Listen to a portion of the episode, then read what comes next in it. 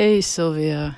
Uh, so it is January 30th, 2021. We should probably note the year since uh, hopefully we'll be doing this for a few of them, right? Um, thank you for your last uh, letter. And I was just thinking, um, after listening to your letter again, the kind of um, actually, when you were talking about exercising, it made me think how doing these letters is a little bit like going for a run for me, kind of psychologically, in that um, it takes me a while still to get started. It's like, okay, I need to do this and I want to do this. And it seems a bit daunting at first. And then once I get started, it's fine. And once I'm done, I'm so glad I did it but it's kind of I don't know why like pushing the start button is is remains a bit intimidating, um, but ultimately wonderful uh, to be doing this. So yeah, um, you mentioned the weather in Austin, and it was it was it sounded very windy. Um, it's funny here. Here it's very windy as well. In fact, the kind of my the left side of my body, or at least from my neck down my arm and my shoulders, are kind of uh, in bad shape, I think, because of the wind being out with Tila and being exposed to it. Uh, that, or I'm just getting old, I'm not sure. But uh, it could be a combination of the two. Who knows? But uh, I do know that uh, the eye doctor I went to the week before last to finally get reading glasses did remind me several times that the reason I had to get reading glasses is because I'm now, you know, over 40. it was funny because I brought it up a few times. I was kind of like, wow, you know, and it's funny how these numbers change and, you know, why is that? And she would just say very bluntly, you're over 40. And I would say, oh, yeah, okay, okay. And then come up again. It was pretty funny. Um, and I uh, I actually then recommended but I, I, I loved this eye doctor and the reason I loved the eye doctor was actually because she asked me no questions, no personal questions, which is quite rare for me here. And uh, listening to your letter, this also brought this question up for me because there's quite a bit about, you know, um, even if it's self imposed, it's, uh, you know, these forms of exile and displacement and what it means to live in a country that's not where you grew up or live in a place that's not where you grew up.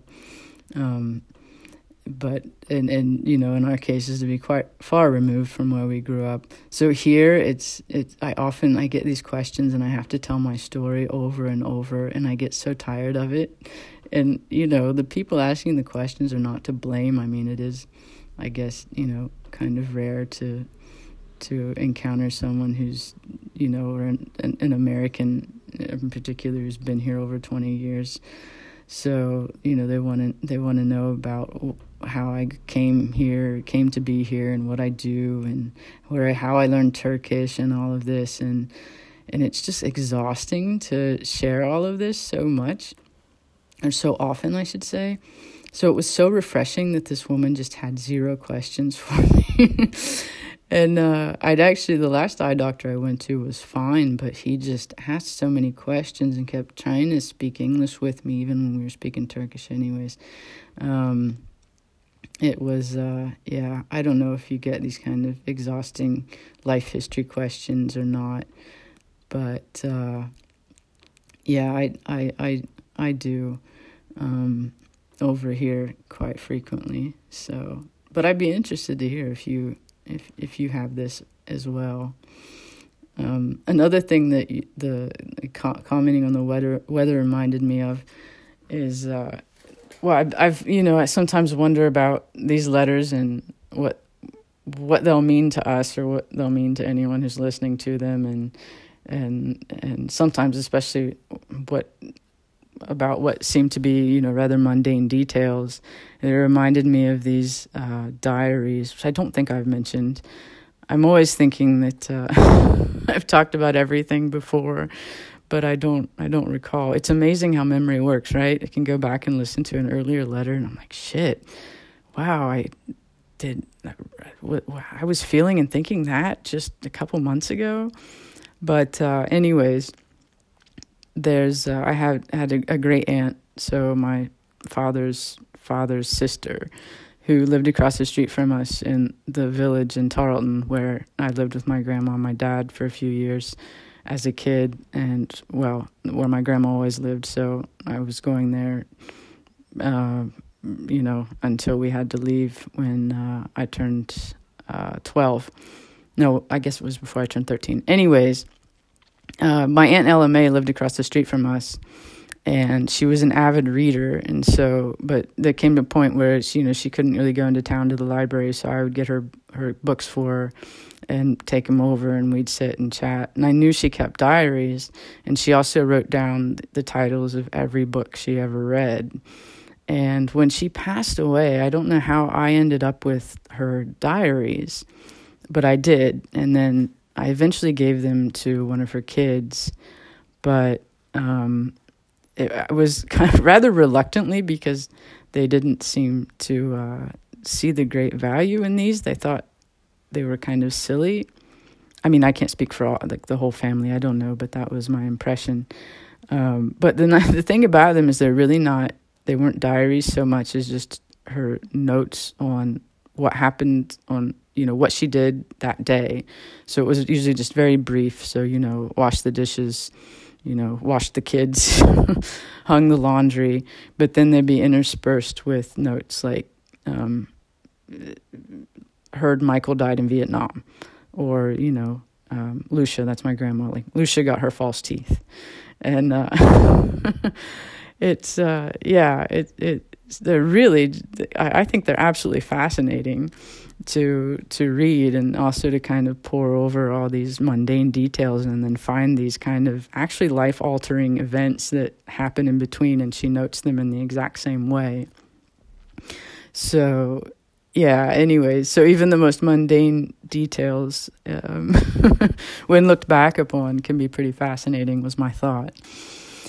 Um, so i guess we're about to close our disobedience chapter sadly, I could, you know, probably go on and on about it forever, but no. It was funny when you said that you were you were I don't remember what word you used, but uh you know, kind of afraid. No, I, I think you said afraid, but anyways, something about, you know, my rebuttal. And that also made me think that it's interesting because I don't think of myself as a as a, I don't know, like a fiercely opinionated person, but I found over the past year or two that more and more people friends of mine will write to me and say that they're kind of afraid to know what I think about this or that because I guess when I don't like something, I really, I guess I'm quite blunt about it. I don't know.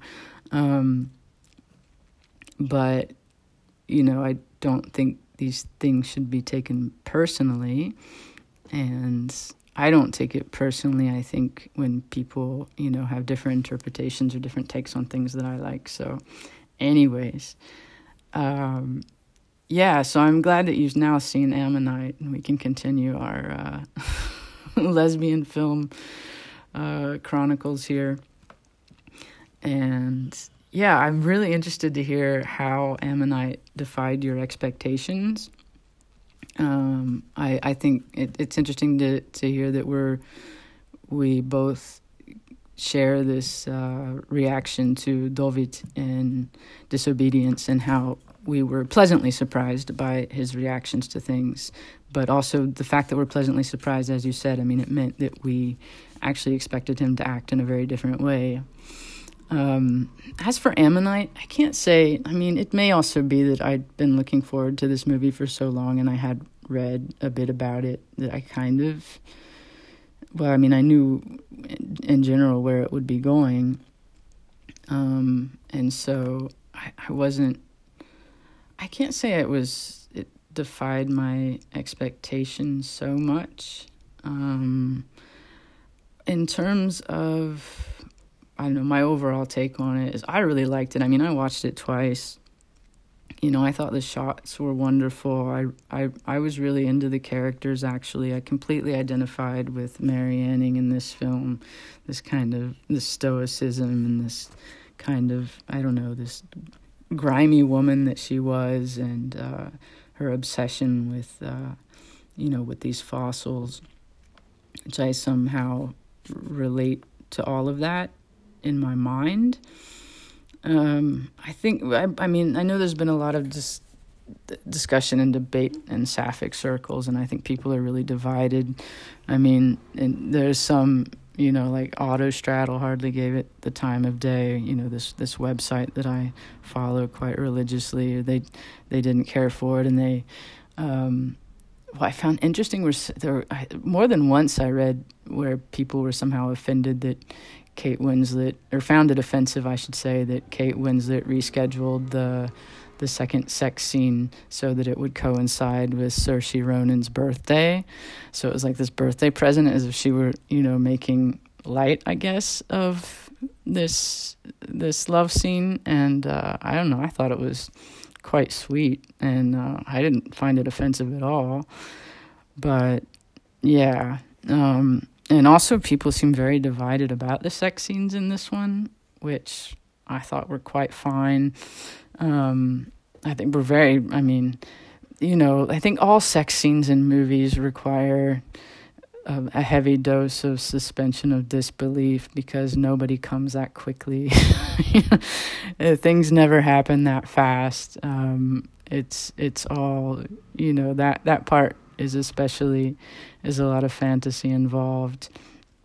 Um, so yeah, um, in in that respect, there's a lot of porn that's more realistic than what we're seeing in these movies, actually.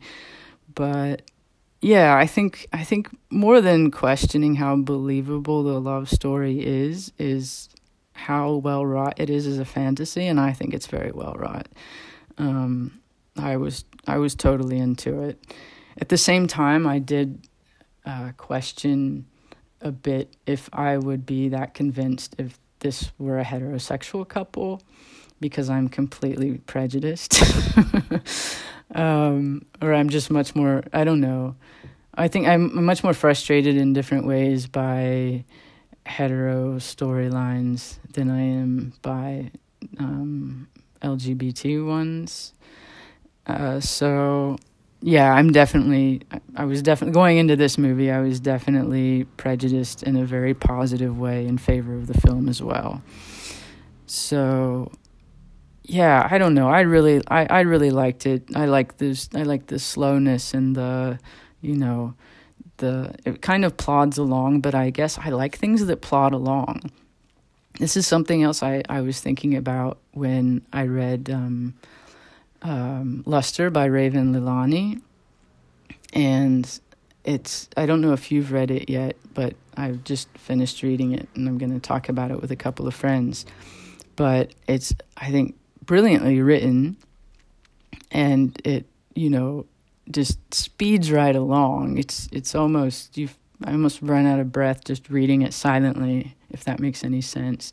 But it's so quick, quick, quick, quick and uh, so I won't. I don't know if you've read it, so I won't go into great detail about what I think about it. Otherwise, I do think it's you know um, it it's it seems very much you know a book written by uh, a person of of you know the the author's generation, which makes me think you know why are people going on and on about a certain other author who's supposedly the voice of that generation when there's someone like uh, you know th- this author who's much well, anyways, has a much better way with words, at least, let's say. But I was thinking how it really it exhausted me in this way, and I think I don't know. I think I just like slow stuff, and then I thought maybe it's just is is it a generational thing? Is it because I'm I don't know. I'm but I'm not going to say because I'm older because I've always liked things slow. I think, and uh, now I'm totally getting off course of my notes. I actually, of course, you know, I make these notes. But, anyways, it doesn't matter. I'll just go with the flow here.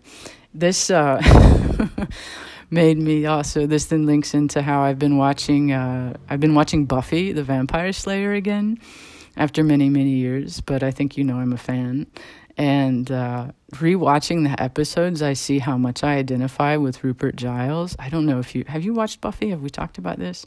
But you know the the Watcher, so the the old the old guy in the series. Um, who is the librarian and is really I'd forgotten just how suspicious he was of computers and how he he kind of hated them. Um, but yeah, and the, I, I see him and then I see myself kind of completely running away from social media and just, I don't know, having this kind of disdain for the the, the speed of our times and uh, just really wanting to be Giles in you know in the midst of all these smelly books and deciphering Sumerian and stuff like that. So um, yeah, anyways, that's that's that's me. So that's bringing it back to Ammonite is is it could also be a bit of a generational thing because a lot of the negative reviews and feedback I've heard are from are from younger people uh, at the same time, you know, I don't know. Some people thought it was too similar to uh, Portrait of a Lady on Fire, which I think it's quite coincidental that you know they came out about the same time. There's also frustration with you know period, very very very white period pieces with these you know kind of pale white women, and uh, I understand that. That's you know certainly you know we've talked disobedience is a lot of that it's not a period piece, but still, this is that. So, um, you know, maybe maybe we should also take a break and watch Pariah. I was thinking um, if we want to continue the the sapphic lesbian or the sorry the sapphic film discourse. Um, or or I don't know if you've watched Vita, great series. Anyways, that's uh, yeah. So you'll have to tell me what you think of Ammonite. We can talk about it a little bit more. That would be great. Um, the I, I, it was very interesting what you had to say about um, well uh, and how you linked this idea of of uh, you know Ronit also when I said that I didn't believe her when she said she was happy uh, that that uh, you know talking about this idea of of there being there you know the the religious and the secular are both necessary in a way that you can't condemn one or the other uh, that, that that that's also kind of true of of whether or not people have children. Um, and I think I do think that's interesting. That's you know, I, I think people who don't have kids get the question, you know, do you regret not having kids? Um, that's a completely politically correct question to ask. Whereas you can, it's it's quite I think impolite to ask people who have children if they regret having children because of course they're not supposed to. Um, and I'm sure for the most part they probably don't. Um, but you know, I, I don't know. It's I think these, these are interesting things to you know talk about amongst ourselves. Um, but I don't understand how anyone can be judgmental about it. You know, I, it's interesting because it seems like both sides accuse each other of being selfish or irresponsible for having kids or not having kids. Um, but yeah, I think it what it really comes down to is that's all it just the impossibility of living out all of our scenarios. Um, and obviously children play a major major role in in someone's life if they have them and if they don't the idea that they could have also always kind of looms there and yeah it's it's one of those things right um so you know, I've I think about it. I've, of course, I've thought about it for myself, um, and I won't say that I regret never having children, but I do uh, sometimes wonder how my life would be different if I did, if that makes sense. And speaking of of of uh, childbearing, I was thinking also about this uh, swimming and this this phobia, sort of phobia, semi phobia that we apparently both have about swimming.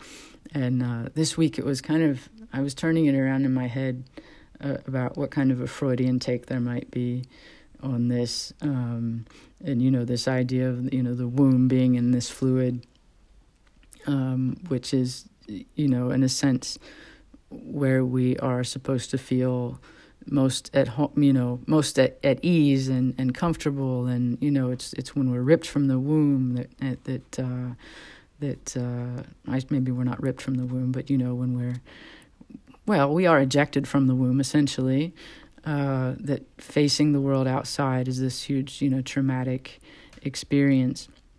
But I was just wondering about, I mean, my complete inability to trust water. and to see it, you know, always as more foe than friend.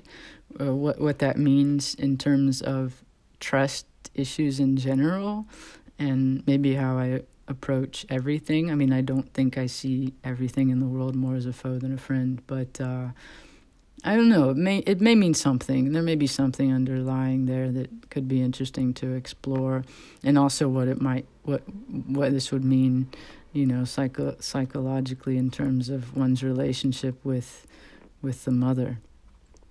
So just put that out there for the moment. Could be something interesting to explore. Um, yeah, and I'm really glad to hear that you are continuing with your creative endeavors. I actually happened to listen to um, Rollo May's, you know, The Courage to Create Again over these past couple weeks um, as an audio book, and yeah, I I really love that book, and I also I also think it's just so important that we all, yeah, we all create stuff. I mean, I can't, I don't know. I find the more, the more that I try to create things, the, the calmer I am in a way too. I think it's also, you know, a way for us to, uh, kind of, it's a way for us to rid ourselves of other, what would otherwise be pent up and possi- possibly negative energy, right? In the same way that uh, exercises um, as well. Uh, so, yeah, and yeah, glad you're you're you're getting back into uh, into um, um oh God, sorry to uh, oh God, well Joseph Goldstein. I'm so far removed um, from meditation that I can't remember the word. So, yeah that's uh, it's interesting because I also tried 10% happier at one point and it's Joseph Goldstein who leads actually all of the initial meditation. So I am a bit familiar with him and he definitely has a very calming and soothing voice and uh, seems like a very cool guy. So I can completely understand why you'd want to kind of follow him um, the meditation thing, I mean, I wasn't, I mean, yeah, I, I tried last year and I couldn't really get into it. And then I've tried kind of doing things that would approximate meditation for me at least. So listening to, you know, classical music rather than um, podcasts all the time, for example, or, or in some cases, especially listening, listening to nothing. Um, and just becoming more comfortable with that. So one of these days I should get back in. I should try meditation again. I don't know. It's uh yeah. I'm not putting any pressure on myself. When I feel like it, I'll do it. I guess.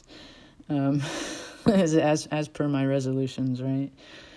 But yeah, I'm really sorry. I still haven't. Li- I still haven't watched Sound of Metal, which I really want want to watch. Um, and discuss with you eventually. Like I said, I've I've been revisiting Buffy just because I, I find it just very consoling in the evenings. There's this kind of relaxing nostalgia about it. Even in the, but there are even points where I, I get kind of teary eyed at some of the lines. I don't know. I'm I'm thoroughly enjoying it, so I'm gonna stick with that for a while. Um, but the only other thing I think I've watched in the meantime is Search Party. So the three seasons, the fourth season's out, but we don't have it here yet, so I'm still waiting for that. But uh, I'm also kind of in, enjoying a slight obsession with Alia Shawkat these days. So I don't know if you know her, if you keep up with her at all, but uh, she's she's quite interesting, I think, and doing and has done some some interesting work. So yeah, um, I I'll get back. I'm I'm gonna keep the cliffhanger about Swedish. And just admit that I've kind of fallen off the wagon, and also with the classical music for the past couple of weeks because I've been just uh, well, just really busy, and then also um, having trying to catch up on some translation work. So I kind of want to get that out of the way, and so I'm not anxious about that, and then I can focus my attention on on these other things I I want to do. Um, so I will get back to it, and I'll have more to tell you next time. But yeah, and I'm really I I don't know what the word is exactly, but the you talking about you know clearing out your childhood home, um, of course, really, you know, touches a nerve for me too. I I can I feel like I can empathize, or I definitely can to a certain degree at least. And um, yeah, and to have to do that from afar is, uh, yeah, that must be tough actually. And then all of a sudden you're like bombarded with all these memories because you have to go through all this stuff kind of at once, right? And um, and yeah, I can imagine that that's that is that is tough. So, um, yeah, well, I'd, I'd like to know how you're feeling about that now in the intervening weeks and um, you know what what uh, what you've been left with from that and yeah how you feel about it if you want to talk about it that's up to you i uh, you know I, I know i've mentioned before also in these letters that i brought over all this furniture that was in my grandma's house and these you know suitcases of of old everything. I mean, actually, old report cards from great great uncles and stuff even are in there, and just lots of photos and whatnot. And uh, yeah, I think, and I think I might, I might mention this as well. But going back to the whole, you know, idea of having children, it's like the the like the main reason I've ever I've ever thought I would regret having ch- not having children is that I don't have anyone to pass this stuff on to. That I'm the last person to whom it means anything. Um, I do have a cousin on my dad's side who has a daughter, so she's like the end of the line.